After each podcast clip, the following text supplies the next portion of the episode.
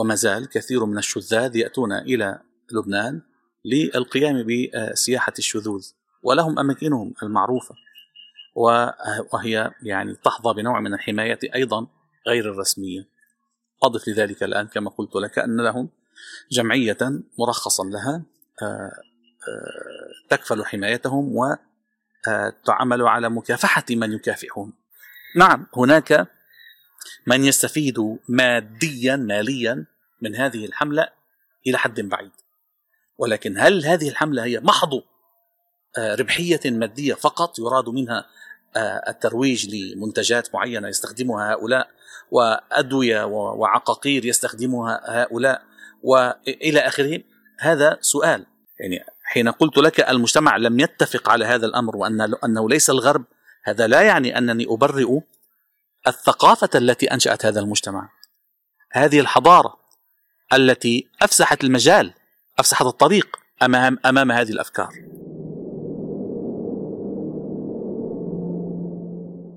بسم الله الرحمن الرحيم، والصلاة والسلام على رسول الله سيدنا محمد وعلى آله وصحبه وسلم. السلام عليكم ورحمة الله. أبو حمزة، وعليكم السلام ورحمة الله وبركاته. كيف حالك؟ يا أهلا فيك. الحمد لله، بارك الله فيك، أكرمك الله. حياك الله حياك الله، نورت يا أبو حمزة والله. أكرمكم الله. الله يعزك يا أبو حمزة. أبو حمزة، يمكن يقولون الناس أن ليش نفتح مثل هذه المواضيع المقززة. يعني من أحدث المواضيع المطروحة على الساحة اليوم شذوذ الجنسي والزواج المثلي على قولتهم. يعني بس أنا أقول لا، معلش، الموضوع يعني استفحل، موضوع خطير جدا، ما دخل في العالم الإسلامي فقط منذ سنوات، لا، وإنما دخل في بيوت المسلمين، وصار الأب والأم يتساءلون كيف نحمي أبنائنا من هذا الخطر العظيم، وأنا منهم حقيقة. يعني 18 دولة شرعت الزواج المثلي رسميا، شركات كبيرة جدا تدعم فكرة الشواذ، جمعيات مثلية مصرحة في العالم الإسلامي، فلسطين، تونس، طبعا أول شيء طبعا لبنان، الرياضة والتلفزيون، يعني حتى الأفلام الكرتونية ما عادت يعني مجرد ترفيه أو تسلية، لا، وإنما تحمل أفكار وإيديولوجيات منحرفة، وليس فقط منحرفة وإنما ضد الفطرة. فأنا أتساءل أبو حمزة، يعني هل يعني إحنا سنخوض معركة الفطرة في المستقبل القريب؟ شنو اللي قاعد يصير أبو حمزة؟ بسم الله الرحمن الرحيم، الحمد لله والصلاة والسلام على رسول الله وعلى آله وصحبه ومن والاه. بارك الله فيك أخي بصالح على هذا الموضوع.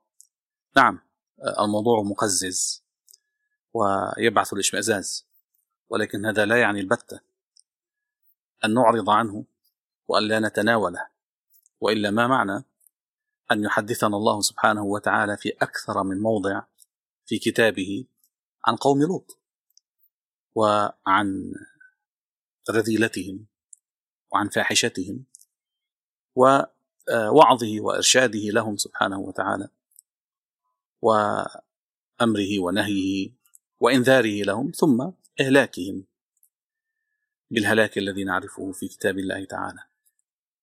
فقال لي بعض الناس لا نريد أن نثير هذا الموضوع كثيرا حتى لا نفتح العيون وحتى لا نزيد في شهرة هؤلاء القوم. بالطبع لم أوافق على هذا الكلام، لأن الأمر بات طاما، وهم أسفروا عن وجوههم بكل وقاحة، وباتوا يستخدمون كل الوسائل المتاحة لهم. عندنا هنا في لبنان اشرأبت أعناقهم، واستطاعوا أن يكون لهم جمعية مرخصة تتولى الدفاع عنهم والترويج لهم بكل صفاقة، عبر الإعلام، عبر الفضائيات، عبر المنشورات، عبر النزول إلى الشوارع في مظاهرات وفي تجمعات، عبر مؤتمرات وندوات.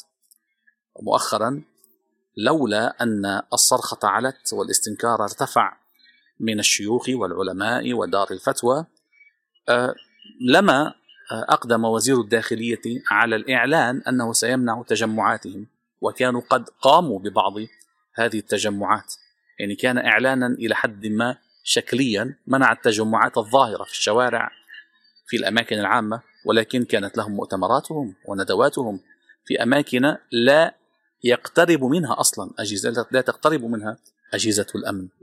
فهؤلاء باتوا يطرقون أبوابنا ويطرقون أسماع أبنائنا، أطفالنا، صغارنا، وهذا أمر خطير جدا.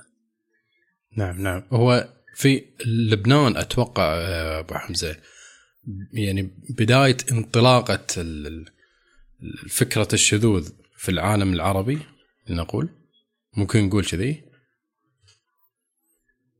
لبنان كان معروفا أنه من أوائل الدول التي احتضنت ولو بشكل غير رسمي هؤلاء، وكان يعني معروف للأسف أن بيروت كانت العاصمة العربية للسياحة، سياحة الشذاذ، ليس بشكل رسمي ولكن بشكل مسكوت عنه.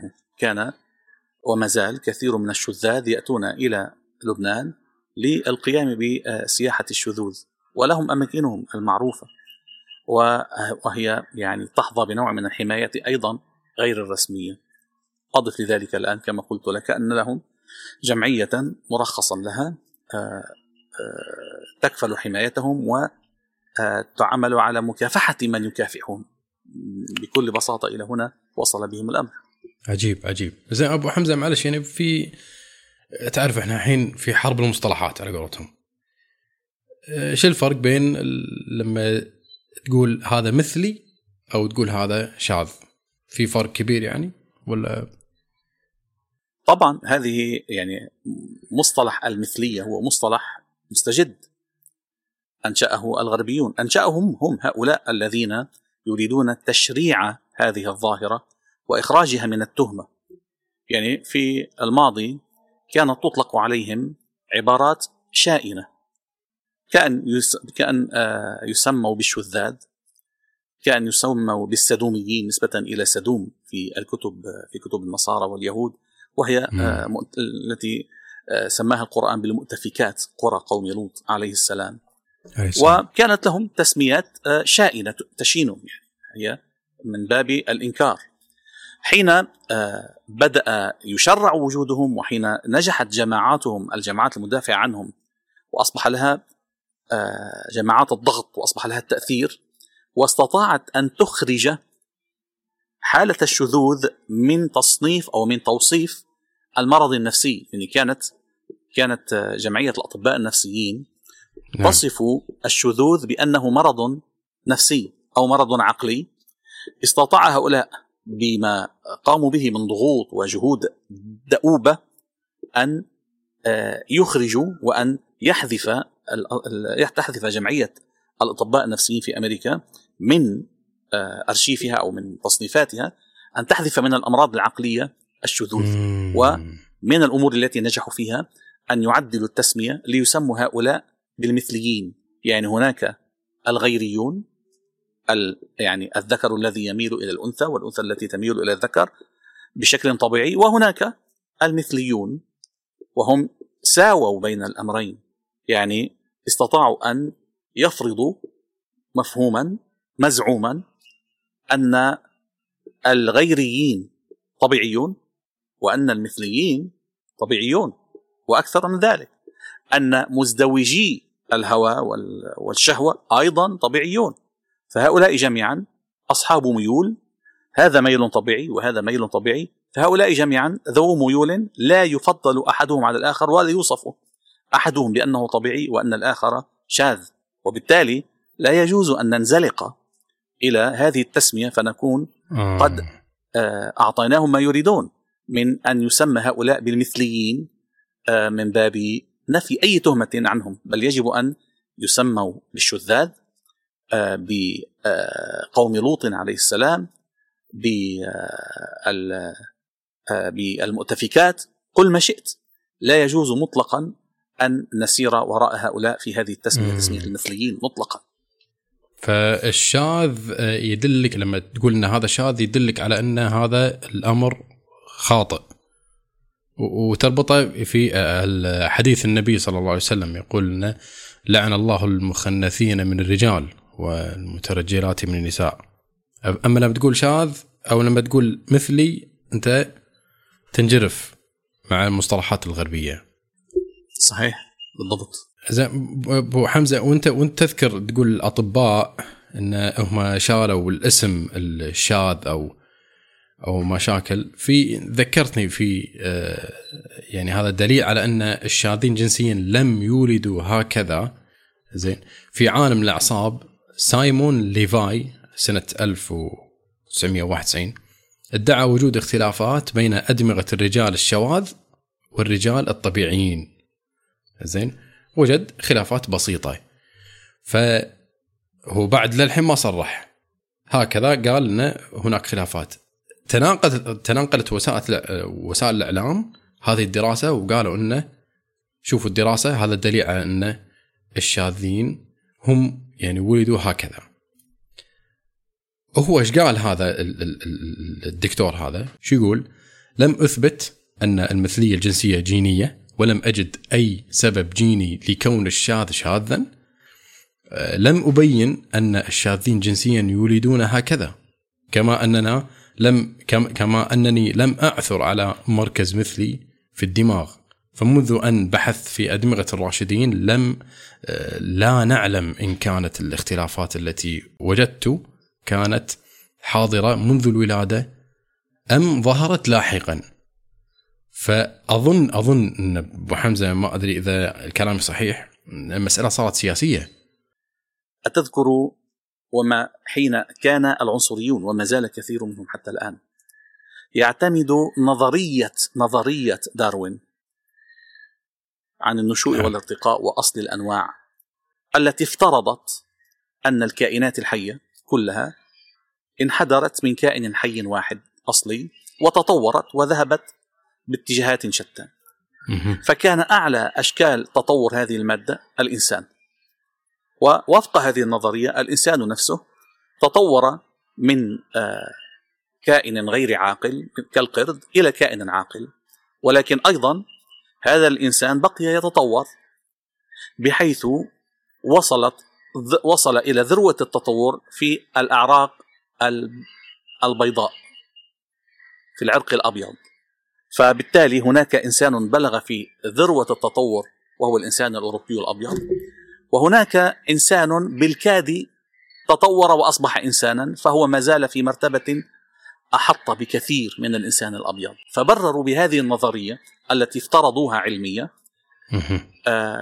ممارسات العنصرية البغيضة المقرفة التي جعلت البيض يبررون استعبادهم للسود ولسكان أستراليا الأصليين وللهنود الحمر وإلى آخره، أن يبيدوهم إن أرادوا، يعني لأن الإنسان الأبيض المتطور هو صاحب الحق الأولى بالحياة ويعني البقاء للأصلح. هذه الظاهرة تراها اليوم مع هؤلاء الشذاذ المجرمين الذين يريدون أن يعطوا أن يمنحوا هذا الانحراف السلوكي أن يمنحهم الشرعية من خلال إظهاره بأنه ظاهرة فيزيولوجية طبيعية. يعني هؤلاء الناس لديهم هرمونات ولديهم خصائص في أجسادهم تجعلهم بطبيعتهم ميالين إلى مثلهم، فتجعل الذكر ميالا إلى الذكر أو الأنثى ميالة إلى الأنثى، وخصائص أخرى تجعل أناسا غيريين يميل الذكر إلى الأنثى وتميل الأنثى إلى الذكر. هذه كذبة كبيرة، لم يستطع أحد أن يثبت هذا الكلام، وإنما هي مجرد ادعاءات، ولا أقول نظريات، ادعاءات. بكل بساطة أصلا يمكنك أن تسأل السؤال التالي: إن كان هذا الاختلاف بين الشاذين وغيرهم ملموسا من ناحية بعض الاختلافات البيولوجية أو الفيزيولوجية، السؤال البديهي الذي يمكن أن يطرحه أي عالم: إن كان هذا حقيقة، ما الذي نتج عن الآخر؟ يعني هل هذه الخصائص البيولوجية هي التي أنتجت الشذوذ، أم إن الشذوذ هو الذي أنتج هذه المختلفات هذه الاختلافات؟ نحن نعرف أن أي فعل يفعله الإنسان ينعكس تفاعلات بيولوجية داخل الجسد الذي تثور شهوته، تتحرك أخلاط معينة في جسده. نعم. فتفرز لنا، وقبل أن تثور شهوته لا يكون على هذا الوضع. فهذا يعني يمكن أن يطرح هذا السؤال أي عالم، وقرأنا هذا الكلام هذا إن سلمنا جدلا أن هناك اختلافا حقيقيا يظهر عند فحص هؤلاء وعند فحص هؤلاء. فالكلام نعم. كله مجرد مزاعم لا قيمة لها مطلقا في مجال العلم. والله أبو حمزة في سؤال محيرني صراحة، لماذا هذا الدفاع الشرس من قبل الغرب عن الشذوذ الجنسي؟ يعني أنا عندي نماذج محيرني، ليش الغرب يعني هذه أفعاله ودفاعه عن الشذوذ الجنسي؟ يعني مثلا دفاع عن الجمعيات، جمعية حلم لبنان، جمعية أصوات في فلسطين، جمعية كيف المغربية، جمعية شمس تونسية.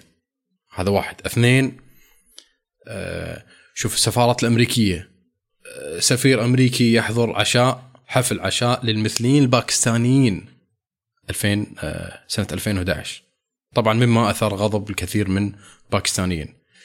سفير الأمريكي في الأردن أليس ويلز أو سفيرة عقدت اجتماع في يعني مجموعة من الشواذ الأردنيين، طبعا قلة قليلة طبعا من أهل الأردن، مما أثار غضب قوى سياسية وحزبية واجتماعية أردنية. نموذج الثالث، البابا فرانسيس يقول المثليين أبناء الله ولا ينبغي نبذهم من الدين. غريب أبو حمزة، فشنو يعني عندك تفسير أبو حمزة عن هذا الموضوع؟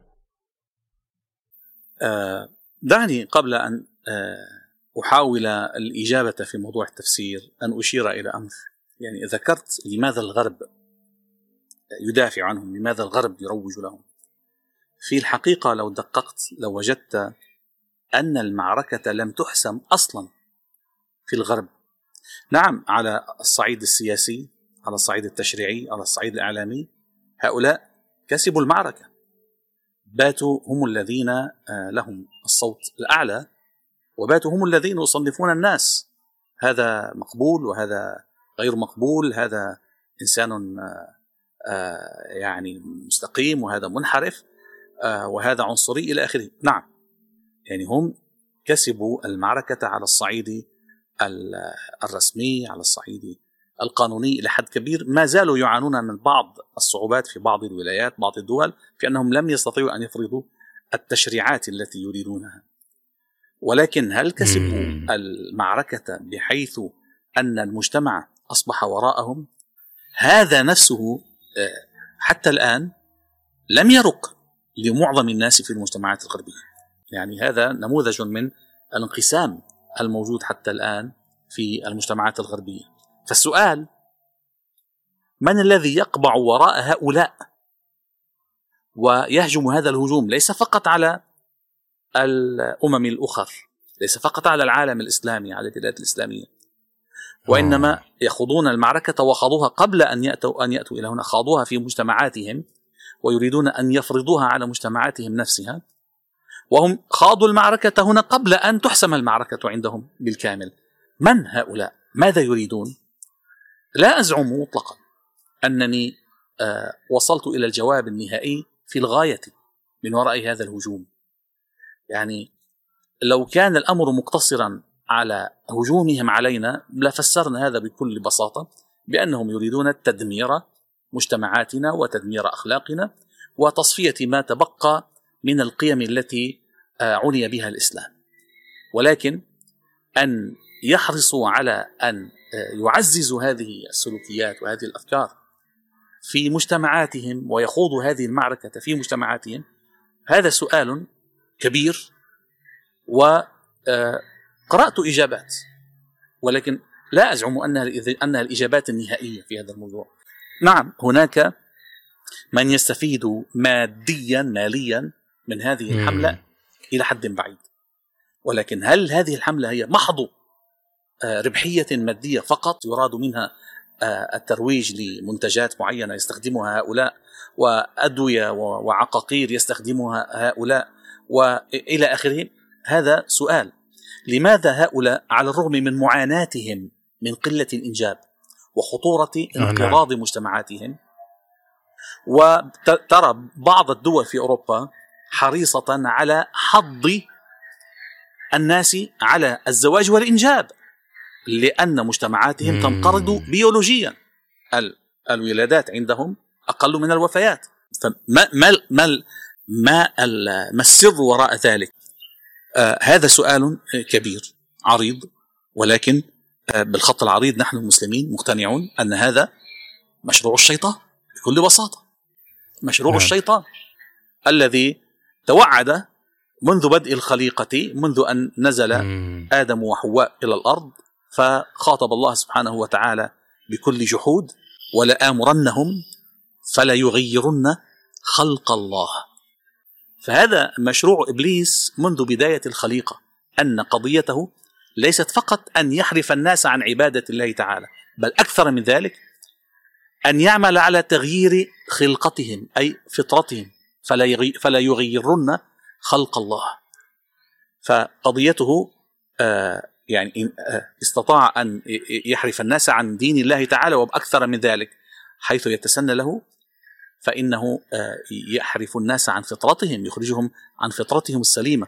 ونحن الآن صراحة لو قلنا إن المجتمع الغربي ليس متفقا على هذه الظاهرة، ولكن المؤكد أننا أمام حضارة مهدت الطريق لهذه الظاهرة الشاذة المقرفة المقززة. نعم. يعني حين قلت لك نعم. المجتمع لم يتفق على هذا الأمر وأنه ليس الغرب، هذا لا يعني أنني أبرئ الثقافة التي أنشأت هذا المجتمع، هذه الحضارة التي أفسحت المجال، أفسحت الطريق أمام هذه الأفكار. لماذا؟ لأنها بكل بساطة أسست حياة الناس على الانفصال عن خالقها سبحانه وتعالى. فهنا كانت البداية، حين تؤسس حضارة وحياة ومجتمعا على فكرة أن الخالق لا علاقة له بالمخلوق على فرض وجوده، يعني هم أصلا لا يجزمون بوجود الخالق، وإنما يسلمون بإمكانية وجوده، فإن كان موجودا فلا علاقة له بحياتنا. فهنا في الحقيقة نحن أمام يعني مجددا نحن أمام استفحال تداعيات هذه الحضارة الضالة الشاذة التي أوصلت الإنسان إلى مكان لم تعرفه البشرية من قبل. ويمكن أن نتكلم ببعض هذه التفاصيل إن شاء الله، ولكن لا أريد أن أصادر عليك تنظيم هذه الجلسة الجميلة. يعني حتى أبو حمزة، يعني سبحان الله، أنت تقول أن فعلا الناس مو مقتنعين بهذه الفكرة. يعني ما أدري شفتها ولا لا، الفيلم اللي طلع الجديد What is a Woman، مقدم يسأل يعني مش فقط أفراد من شوارع الأمريكا، لا يسأل أساتذة كبار هالكلام، يعني مو عارفين شلون يجاوبون على هذا السؤال What is a Woman، ما هي المرأة. فأنا ما أدري أسأل، هل إحنا عدنا إلى عصر الظلام؟ لأن اللي عارفه أن عصر الظلام ما كان عندهم تعريف فعلي حقيقي للمرأة وتزومن، ما هي المرأة. فغريب يعني فعلا الناس مو مقتنعة بهذه الفكرة، لكن تقول هذه حرية وما حرية. لكن صح أبو حمزة، أنت كأنك الكلمة الأخيرة قاعد تتكلم عن المعيارية، سقوط المعيارية أو غياب المعيارية، اللي ذكرتني بكلمة عبد الوهاب ميسير يقول هجوم هذا المثلية أو الشذوذ الجنسي اللي يدعمه الغرب هو هجوم شرس على المعيارية البشرية. فنقدر نقول هل سقطت يعني معايير الحضارة الغربية؟ في الحقيقة الحضارة الغربية لم تسقط معاييرها بمعنى أنها انقلبت على نفسها. يعني أنا مقتنع بأن ما نراه الآن هو نتاج طبيعي لهذه الحضارة، وهذا ما قلته قبل قليل. يعني هذه الحضارة هي التي أوصلت إلى هنا، وليس هناك كما يزعم البعض انقلاب أو هجوم على حضارة الغربية من خلال هذا الأمر. لا، هذه هي الحضارة. انظر ما الذي فعلته هذه الحضارة أخي أبا صالح. المعروف أن المنظرين، الفلاسفة، المشرعين، من يسمون بعلماء النفس في هذا الزمان، بعلماء الاجتماع، كلهم متفقون على ماذا؟ كلهم متفقون على أن أمامنا إنسانا نريد أن نوفر له أفضل علاج ليصل إلى سعادته. نعم. ما فعلته الحضارة الغربية الآن أنها انكفأت حتى عن هذه النقطة التي تتفق عليها البشرية، إذ تحولت عن البحث عن العلاج لمشكلة الإنسان إلى تغيير حقيقة الإنسان، إلى إعطاء تصور جديد للإنسان، نتيجة أنها توصلت إلى أفكار لا تتوائم مع الإنسان. كيف؟ ماذا عنيت بذلك؟ يعني ما ذكرته في البداية، توصلوا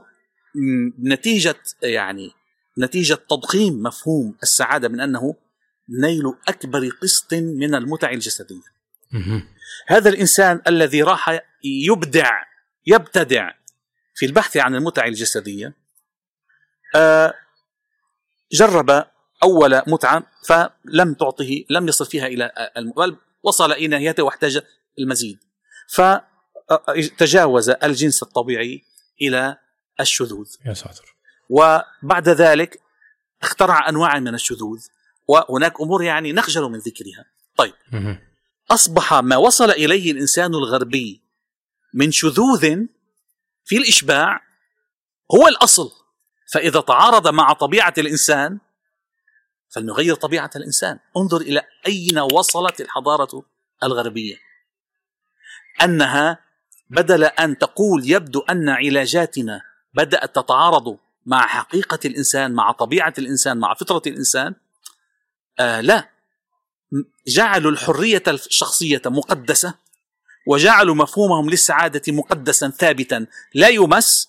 فإذا تعارض مع طبيعة الإنسان قالوا تعالوا نبدل طبيعة الإنسان ونزعم أن الإنسان بطبيعته هو يمكن أن يميل الذكر إلى الذكر والأنثى إلى الأنثى.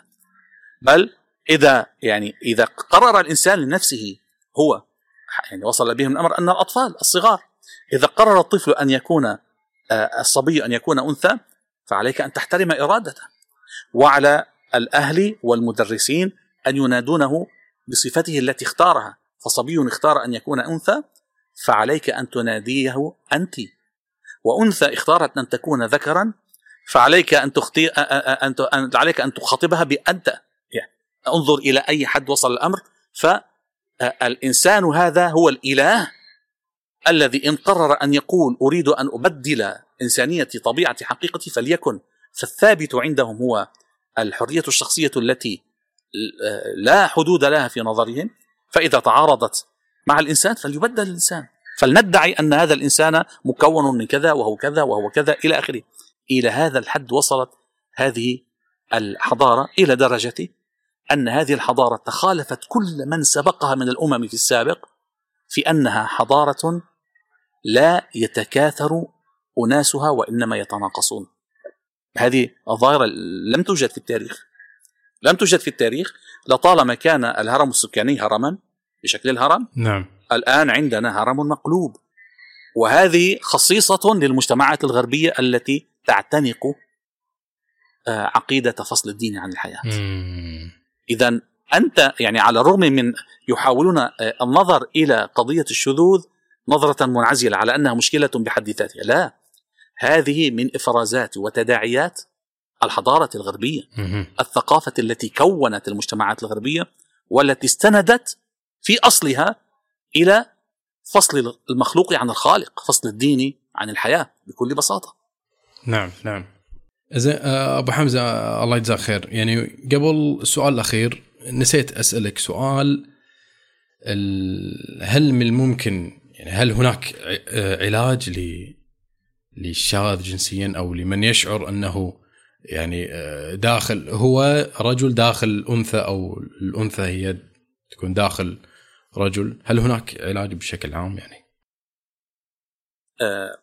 دعني قبل أن أدخل في العلاج الخاص الفردي لمثل هؤلاء أشير إلى أمر. لماذا هذه الظاهرة برزت على هذا النحو الواسع في هذا الزمان وفي ظل هذه الحضارة؟ تمام؟ ليش؟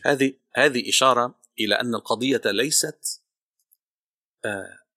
المشكلة ليست مشكلة نابعة من داخل تكوين الإنسان كما يريدون تصويرها. هذه مشكلة نمط حياة، طريقة عيش، وثقافة مهيمنة جعلت الإنسان يبحث عن ذاته فلا يجدها. هذه المشكلة هنا، أن الحضارة الغربية أضلت الإنسان عن نفسه.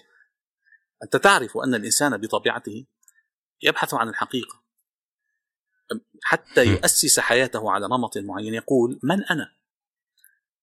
لماذا أنا موجود هنا؟ من أين أتيت؟ إلى أين أنا ذاهب؟ فالإنسان إن أجاب على هذه الأسئلة يكون قد اكتشف نفسه، تعرف على نفسه، أدرك من هو، فتصرف وعاش على هذا الأساس. العقيدة الإسلامية، عقيدة جميع الأنبياء الذين أرسلهم الله سبحانه وتعالى إلى الناس، إنما أتت لتعرف الإنسان للحقائق الكبرى، ومنها أن تعرفه بنفسه. فإن لم يعتنق هذا الإيمان، هذه العقيدة، إن لم يعتنق وجهة النظر هذه في الحياة، يكون قد ضل عن نفسه. لذلك ماذا قال الله سبحانه وتعالى؟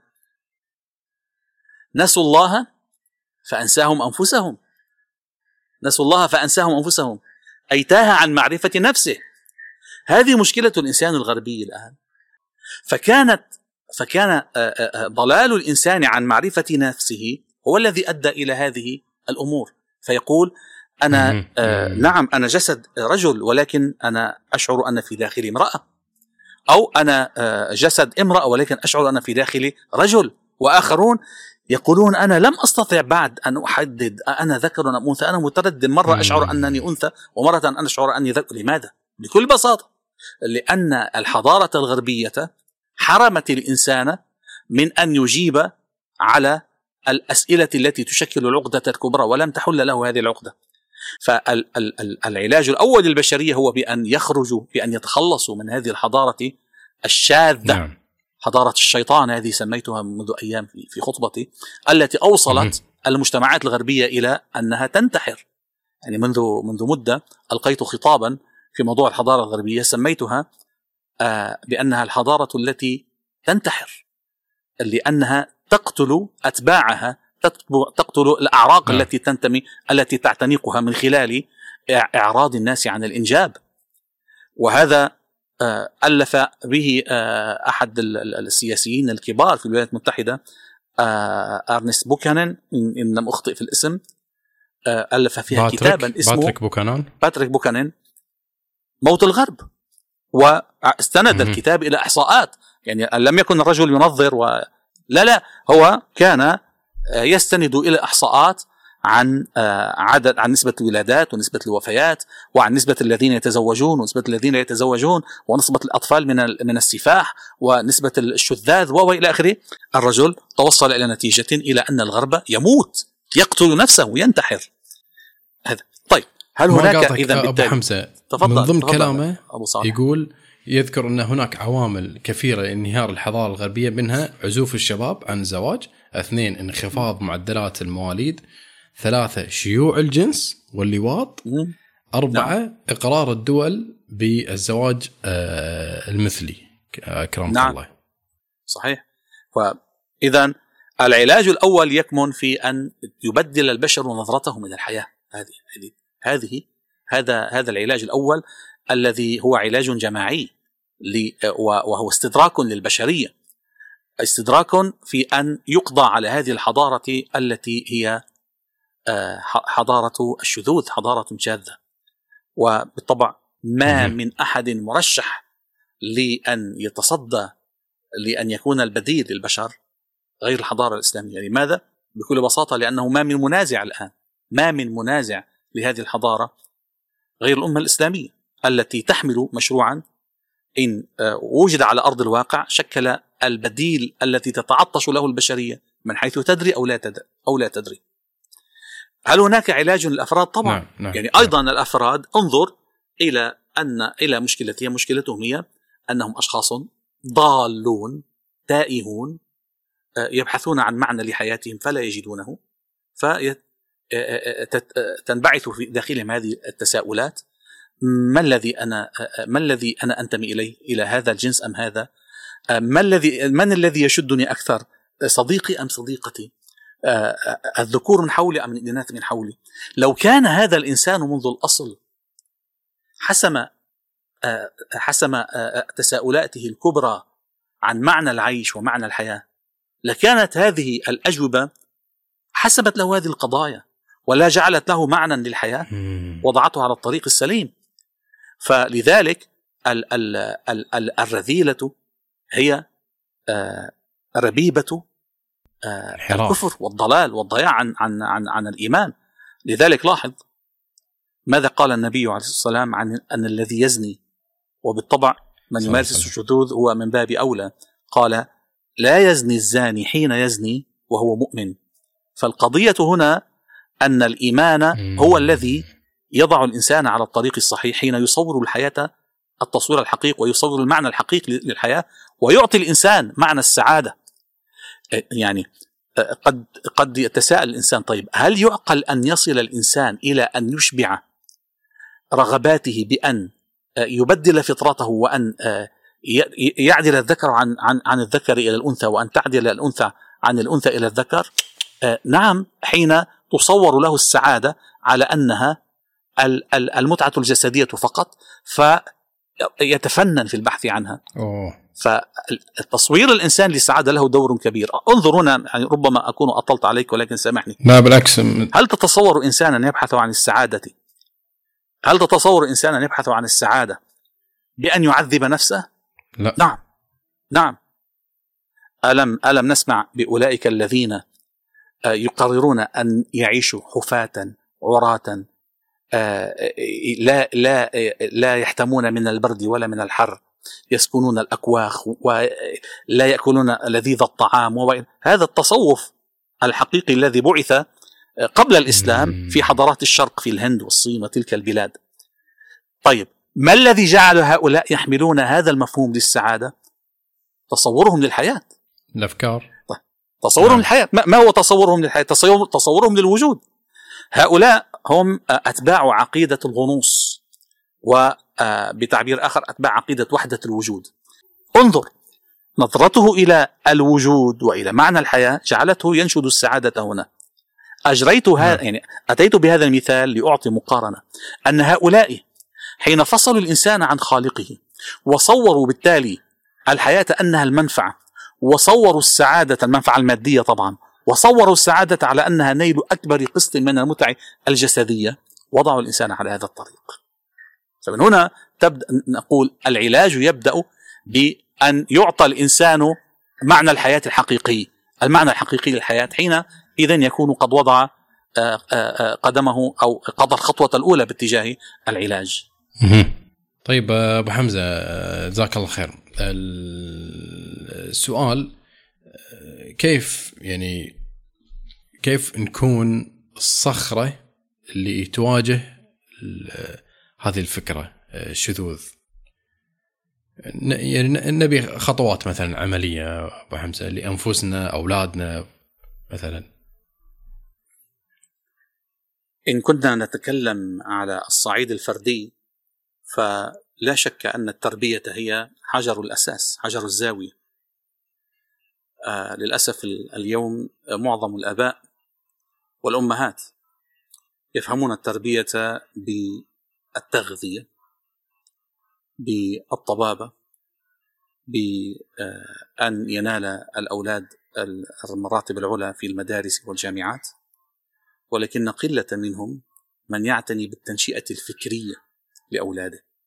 ابحث عن المشكلة الأساسية لدى الغالبية الساحقة من هؤلاء الذين انحرفوا سواء انحرافا شاذا بالشذوذ أو في غير الشذوذ، ستجدوا مشكلتهم الأساسية أنهم لم يحظوا بالتربية الفكرية، بمعنى أن يعتني بهم آباؤهم بتشكيل عقلياتهم وأفكارهم وإعطائهم الفكرة الصحيحة عن الحياة وكيف يتعاملون معها، عن مقياس الصواب والخطأ، وأن يجعلوا من العقيدة الإسلامية أساسا لتفكيرهم، وأن يجعلوا الحلال والحرام مقياسا للأعمال. ترى كثيرا من المتدينين إن أخطأ الولد عاقبوه دون أن يكون هذا مسبوقا بتنشئة هذا الولد على المفاهيم الصحيحة التي تجعله يلتزم الصواب تلقائيا ويجتنب الخطأ تلقائيا. ترى مصالح كثير من الناس لا يعرفون أن الولد الناشئ والشاب في مقتبل العمر هو من أكثر الناس إخلاصا لقناعاته، لمفاهيمه، لأفكاره، ولكن شريطة أن يحصل عليها. معظم الآباء لا يلتفتون إلى هذا الجانب ويتركون أولادهم فرائس لمناهج التعليم المنحرفة الفاسدة، للمدرسين الفاسدين، للإعلام، لوسائل التواصل، وحدث ولا حرج عن وسائل التواصل يعني الكوارث التي جلبتها على الناس، على العائلات، إلى آخره. إذن نعم، يمكن أن نكون صخرة في مواجهة الانحراف والشذوذ في عائلاتنا، طبعا في من حولنا، نعم.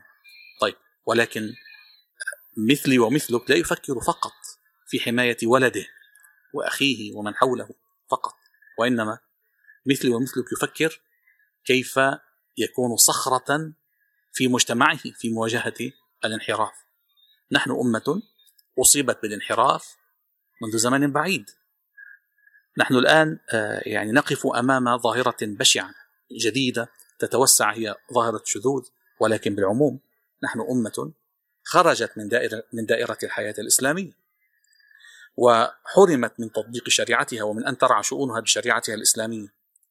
فالآن وقوفنا في وجه هذه الظاهرة هو يضاف إلى مسؤولية حملناها على عاتقنا منذ زمن بعيد، ألا وهي أن نقف في وجه كل ما وفد على بلادنا، على أمتنا، من أفكار، من مقاييس، من قناعات تتعارض مع الإسلام وتريد تبديل هوية الأمة، وبدلت طريقة عيش الناس، بدلت طريقة عيش المسلمين، وأخرجتهم من دائرة الحياة الإسلامية. طيب، وهذا ينقلنا إلى قناعة أخرى. نعم، بيدنا أن نكون في مواجهة، نستطيع أن نكون يعني صخرة في مواجهة هؤلاء، ولكن هل يكفي ما نقوم به الآن لقطع دابر هذه الفاحشة؟ لا، نحن نعرف أن هؤلاء الذين وصلوا إلى هذا الانتشار، هؤلاء الشذاذ الذين وصلوا إلى هذا الانتشار الكاسح، إنما وصلوا إليه من خلال هيمنتهم على دوائر القرار، على المجالس التشريعية في دول الغرب، على السلطات، على الإعلام. فهم يملكون الوسائل والأدوات، أدركوا من أين تؤكل الكتف. وللأسف ما زال كثير من مشايخنا حتى الآن لا يدركون من أين تؤكل الكتف، لا يدركون أن صاحب السلطان الأعلى في التحكم بالمجتمع وطريقة عيشه إنما هو صاحب السلطان، صاحب الدولة. فتراهم يبحثون عن الوعظ والإرشاد والجمعيات والخطب والدروس، وآخر ما يفكرون فيه هو أن يعملوا على التحويل السلطان إلى عباد الله الصالحين، وأن تكون السيادة في أرض الإسلام لشريعة الإسلام من خلال إقامة الدولة الإسلامية. فحين تقوم للإسلام دولة فإنها ستكون عمليا سيادة لمفاهيمه وطريقة عيشه، وسيادة لمفهوم الحلال والحرام، لمقياس الحلال والحرام الذي هو بحد ذاته كفيل بأن يقطع دابر هذه المشكلة، هذه الأزمات. الآن الشذوذ، ومن قبل الفاحشة، والربا، يعني والتفسخ العائلي وإلى آخره والأزمات الاقتصادية والخلقية. أنت أمام سيطرة منظومة مفاهيمية ترعاها منظومة سياسية، لا يمكن إطلاقا أن تخرج من هذا الواقع إلا بأن تعود الكلمة العليا لشرع الله سبحانه وتعالى، وأن يكون صاحب السلطان في هذه الأرض عباد الله الصالحون المؤمنون. من هنا نعود من جديد إلى أهمية العمل لاستئناف الحياة الإسلامية من خلال إقامة الدولة الإسلامية. يعني أنت تقول أن الشذوذ وهذه الأمراض لا يمكن أن نوقفها كأمة مهما كان إحنا نخوض هذه المعركة الفكرية ضدها، ولذلك لابد أن يعني نقيم شرع الله ونستأنف الحياة الإسلامية. أسأل الله أن يعني يستعملنا أبو حمزة، أسأل الله أن يستعملنا آمين. ونقيم هذه الدولة بإذن الله. بارك يعني الله فيك أبو حمزة، أكرمك الله. هل من رسالة أبو حمزة؟ هل من كلمة أخيرة؟ رسالة يعني هنا نعم، أريد أن أختم بالقصة التي يعرفها كثير من الناس عن ذلك الرجل نعم الأقوام السابقين الذي قتل 99 نفسا، فأراد أن يتوب، فسأل أزهد أهل الأرض من العباد فقاله ليس لك توبة، فأكمل به 100 إلى أن وصل إلى عالم فقاله وما يمنعك من التوبة، فبعد أن قال له نعم باب التوبة مفتوح أدرك بوصفه حامل رسالة لا مفتيا فقط أن هذا الرجل لن يكون بمعزل عن العودة إلى الإجرام ما دام يعيش في هذه البيئة التي يعيش فيها، فقال اترك قومك الذين هم أهل سوء وذهب إلى القرية الفلانية فيها أناس يعبدون الله فاعبد الله معهم. ما الإشارة المهمة هنا؟ دائما الوعاظ والمرشدون يقول انظر نعم باب التوبة مفتوح، ولكن لا يلتفتون إلى الجانب الآخر أن المجتمع في كثير من الأحيان يدفع الناس دفعا إلى الانحراف، إلى الجريمة، إلى الشذوذ، إلى الفاحشة. فمن هنا طيب إلى أين هو المجتمع الذي يمكن أن نفر إليه اليوم بعد أن خلت الأرض من حياة إسلامية ومجتمع إسلامي؟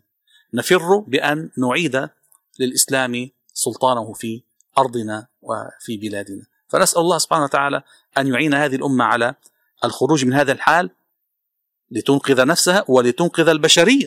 يعني من الذي ينقذ هذه الشعوب اليوم من هذه الحضارة الشاذة، من حضارة الشيطان هذه؟ نحن البشرية تنتظرنا. نعم نعم نعم. الله يبارك فيك أبو حمزة، جزاك الله خير والله يعطيك العافية، ما قصرت أبو حمزة.